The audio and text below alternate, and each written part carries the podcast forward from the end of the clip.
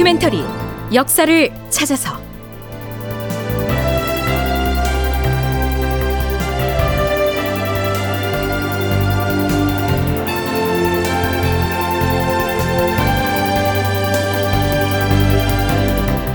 제 1223편. 강홍립 포로에서 화친의 중재자로 극본 이상락 연출 황영선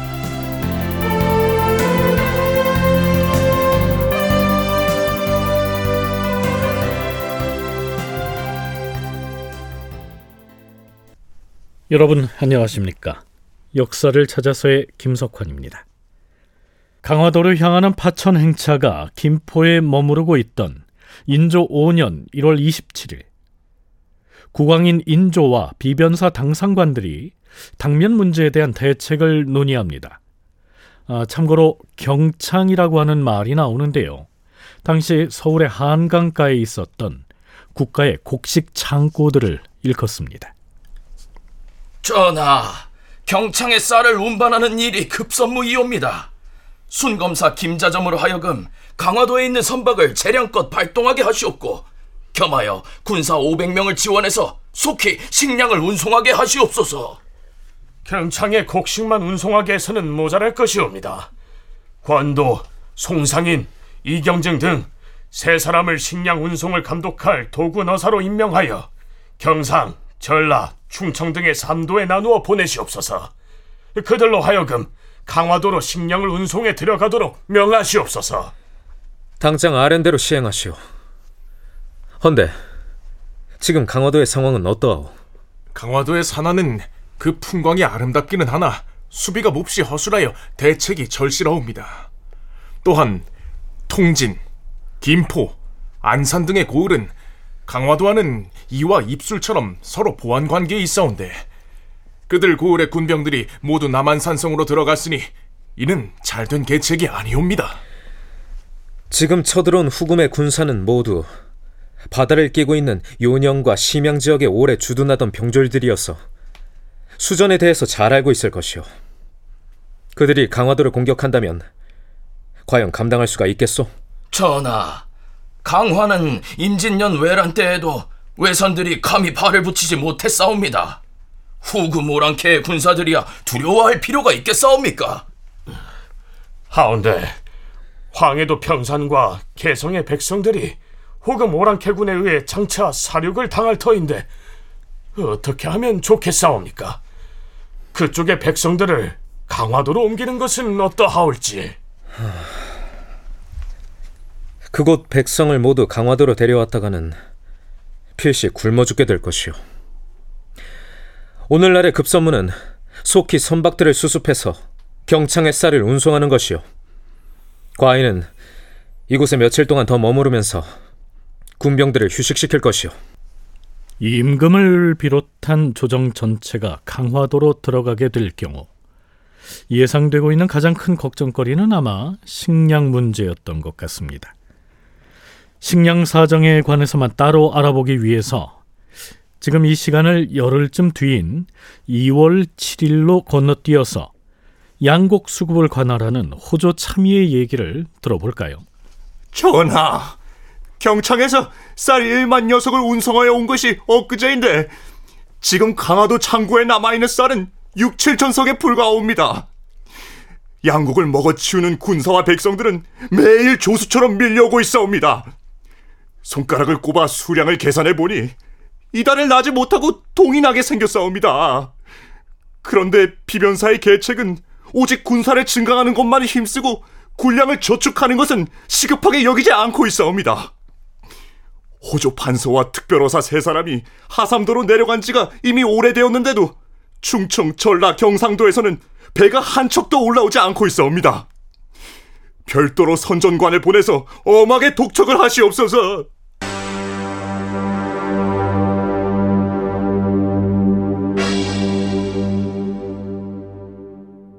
한편 후금 쪽에서 연이어 화친을 요구하는 서찰을 보내오자 개성에 머무르고 있던 도원수 장만은 강숙과 박리백에 답서를 지참하고 후금군 진영으로 가게 했었죠.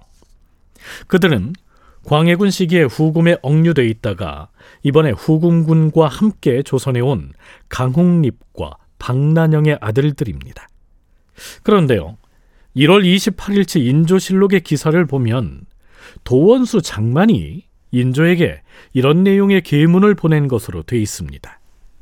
전하, 신이 오랑캐 진영에 보냈던 강숙과 박립이 호차 세 사람을 대동하고 왔사온데 그들은 호서를 갖고서 곧바로 경성으로 향하였사옵니다. 신이 별장과 군관 등을 시켜서 그들에게 조금 더 머무르도록 설득하였으나 그들은 듣지 아니하고 막무가내로 가겠다고 하여서 강숙과 박립 등도 말리지 못했사옵니다. 강홍립이 사서로 회답한 원본은 비변사로 올려보냈사옵니다. 자, 이게 무슨 얘기냐면요. 장만이 보냈던 강숙 과 박립을 따라서 후금 측에서 세 명의 사신이 후금 장수 아민의 국서를 지참하고 개성에 왔다는 겁니다. 그런데 가지고 온 국서를 장만에게 전달하고 돌아간 것이 아니고 조선의 국왕에게 직접 전달하겠다고 막무가내로 서울로 향했다. 이런 얘기죠. 이때 인조는 서울을 떠나서 김포에 머무르고 있던 때였습니다. 참고로 이 시기 조선에선 후금의 사신을 일컬어서 오랑캐가 보낸 차관 뭐 이런 뜻으로 호차라고 부르고요. 후금이 가지고 온 서신은 국서라고 하지 않고 오랑캐가 보낸 서찰이라고 해서 호서 이렇게 칭하고 있습니다. 후금 장수 아민이 보낸 사신이 서울로 향했다는 소식을 접하자 급히 어전 회의가 열립니다.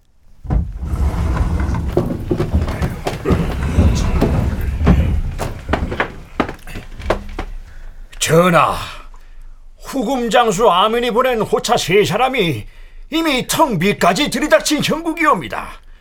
나라의 일이 이처럼 긴박하게 되었으니 어떻게 처리하면 좋겠사옵니까? 아무래도 그들이 가지고 올 호서에는 우리가 들어주기 곤란한 요구들이 포함되어 있을 듯한데 경들의 의견은 어떠하오? 강홍립이 보낸 사서를 보건대 들어주기 곤란한 말은 없을 듯하옵니다. 많은 군병이 이미 강화도로 건너갔으니 과인도 서둘러 들어가야겠소. 전하, 세 명의 호차가 오거든 일단 강화도의 광성진을 통하여 들어오게 하되 군사들의 호의는 베풀지 말고서 접견을 하시옵소서. 과인에게 오랑캐의 차관을 접견하라 하였소. 과인의 생각으로는 그들이 강화도로 건너오도록 허락해서는 아니 될 것이오. 지당하신 하교의 시옵니다. 예전에 정충신이 후금의 사신으로 가실 때에도 후금 주장은 접견하지 못하였사옵니다. 광해군 때 후금의 사신으로 갔던 정충신이 후금국의 칸인 누르하치를 직접 접견하지는 못하고 휘하 장수들만 만나고 왔으니 우리도 인조가 직접 그들을 만나게 해서는 안 된다. 이런 얘기입니다. 호차가 개성에 도착했을 때 그들이 우리 군관에게 예물로 청포를 증정했다고 하니 우리도 마땅히 약간의 예물을 준비해놓고 기다리도록 하시오. 헌데 통역할 여과는 준비가 돼 있는 것이오. 예, 전하. 예전에 조명 연합군이 후금을 칠 때 정웅정이 종사관으로 파견되었는데 이후 오랫동안 후금의 진영에 있었기 때문에 그들의 말을 약간은 할 줄 아옵니다. 만일 우리가 호차에게 국서로서 답서를 작성해서 보낼 때 후금 오랑캐가 그 국서를 가지고 천조를 속인다면 어떻게 하시겠사옵니까? 천조가 지금의 사정을 전혀 모르고 있기에 하겠소. 우리가 보내는 답서에 의리를 해치는 말은 없어야 할 것이옵니다.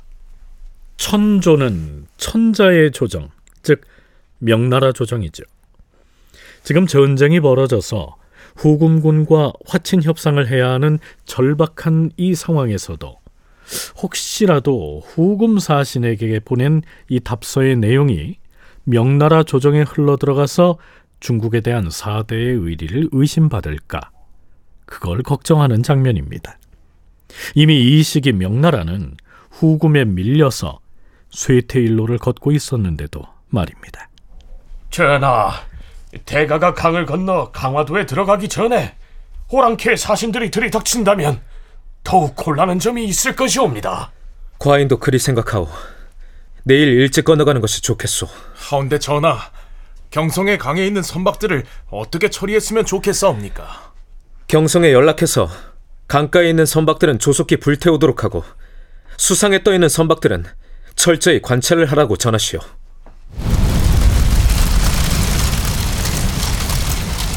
이렇게 해서 한강변 여기저기에 정박해 있던 배들은 모두 불태워집니다. 만일 후금군이 경성, 즉 서울을 점령할 경우 그 선박들이 강을 건너는 데 이용될 우려가 있었기 때문이죠. 이튿날인 1월 29일 인조 일행은 강화도로 건너갑니다.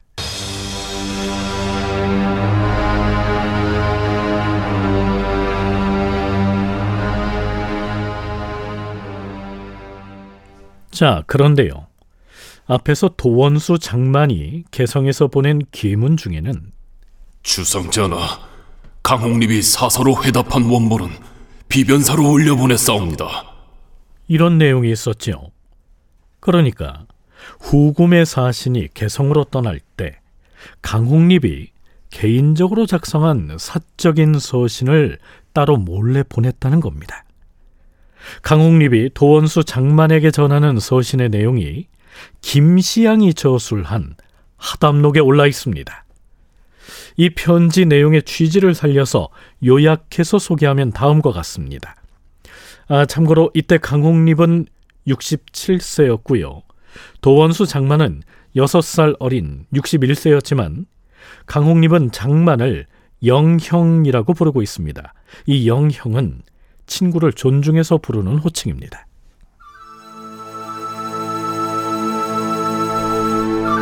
반갑습니다, 영형. 저의 끈덕진 목숨이 아직까지도 죽지 않고 살아남아서 재땡을 하고 있습니다. 저는 예나 이제나 우리나라가 후금과 화친하기를 바라왔습니다. 그런데 마침내 이렇게 전쟁의 상황으로 되고 말았으니 제가 무슨 말을 하겠습니까? 그동안 후금군 내부에서 고국인 조선과의 관계가 언급될 때마다 저는 기회가 있는 대로 한결같이 전쟁을 반대하고 화친을 해야 한다고 의견을 진술하여서 목숨을 걸고 그들과 다투었습니다. 그랬는데 이번에 다행히도 저와 박난영 두 사람의 자식들이 도원수가 보낸 국서를 받들고서 칼날을 무릅쓰고 여기까지 온 것을 보노라니 더욱더 화친을 위해 힘써야 하겠다는 결심이 생깁니다. 엎드려 빌건대 영형께서도 양국 간의 화친이 성사되도록 찬성하시어서 조정의 근심을 풀도록 하여 주십시오. 후금의 군사가 이미 우리 영토 깊숙이 들어와서 그 기세가 심히 날카로운 상태입니다. 이번에 찾아가는 사신들과 입으로만 언쟁을 해서는 안 됩니다. 특별히 후의를 베풀어서 예물을 후하게 보냄으로써 환심을 사도록 하십시오. 이번에 가는 사신들은 어전에 나아가서 친히 문서를 전달함으로써 화친하려는 마음을 알리려고 하니 마땅히 깊이 생각하여서 선처하심이 좋을 것입니다.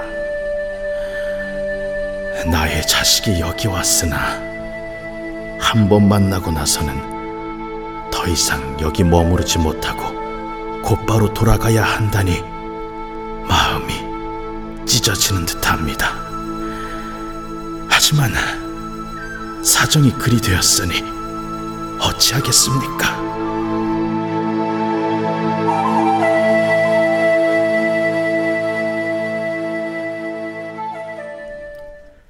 강홍립이 총사령관으로서 후금과의 전투에 참전했다가 포로로 잡힌 때가 1619년이었고요.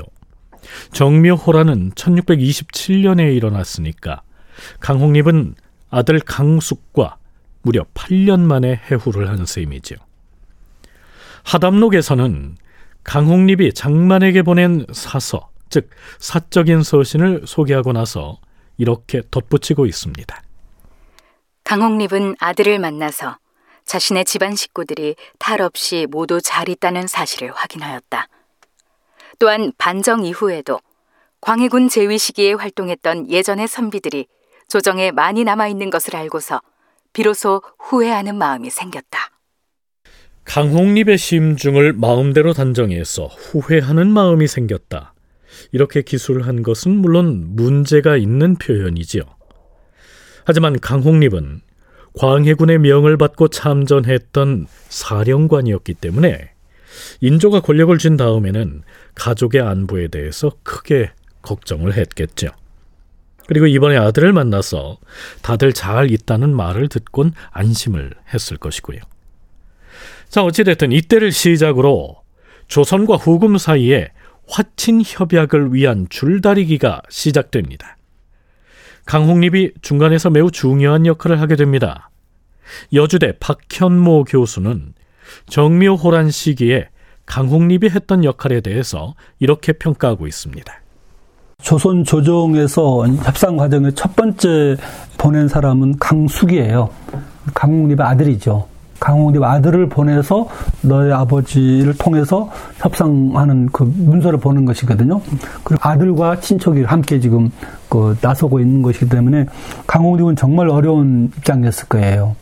후금의 입장을 어, 다 반역하자니 자기 조국과 가족들이 있는 나라 조선이 이태로워지고 또 반대하자니 자기 입지가 어려워지니까 그래서 그나마 제가 볼때 조선에서 좁은 협상 범위를 제시하고 했음에도 불구하고 이 정도로 정밀화하게 된 것은 저는 뒤에서 강홍립의 그런 조정, 거중 중재라고 그러는데 그게 아주 컸다고 봅니다.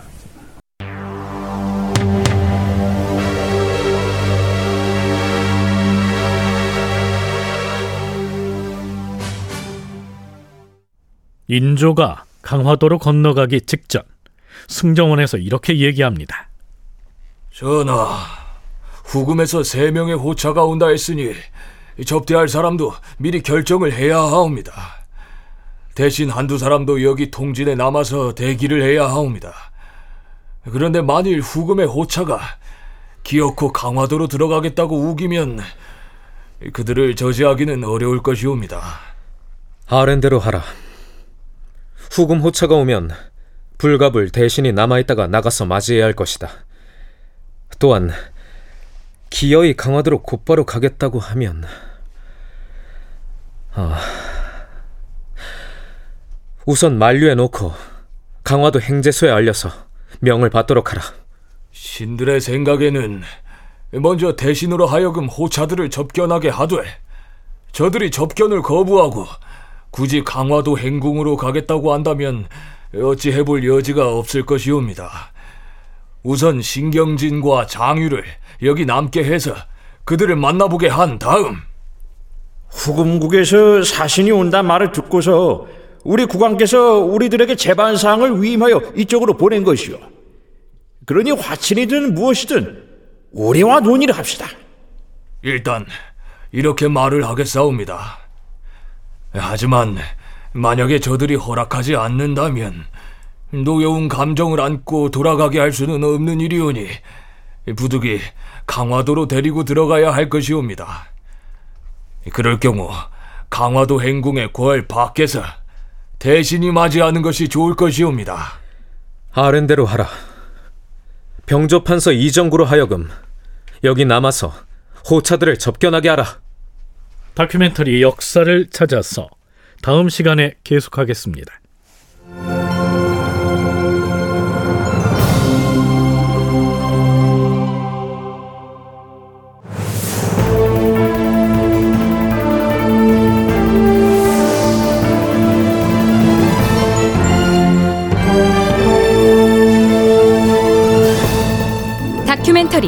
역사를 찾아서 제 1223편 강홍립 포로에서 화친의 중재자로 이상락 극본 황형선 연출로 보내드렸습니다.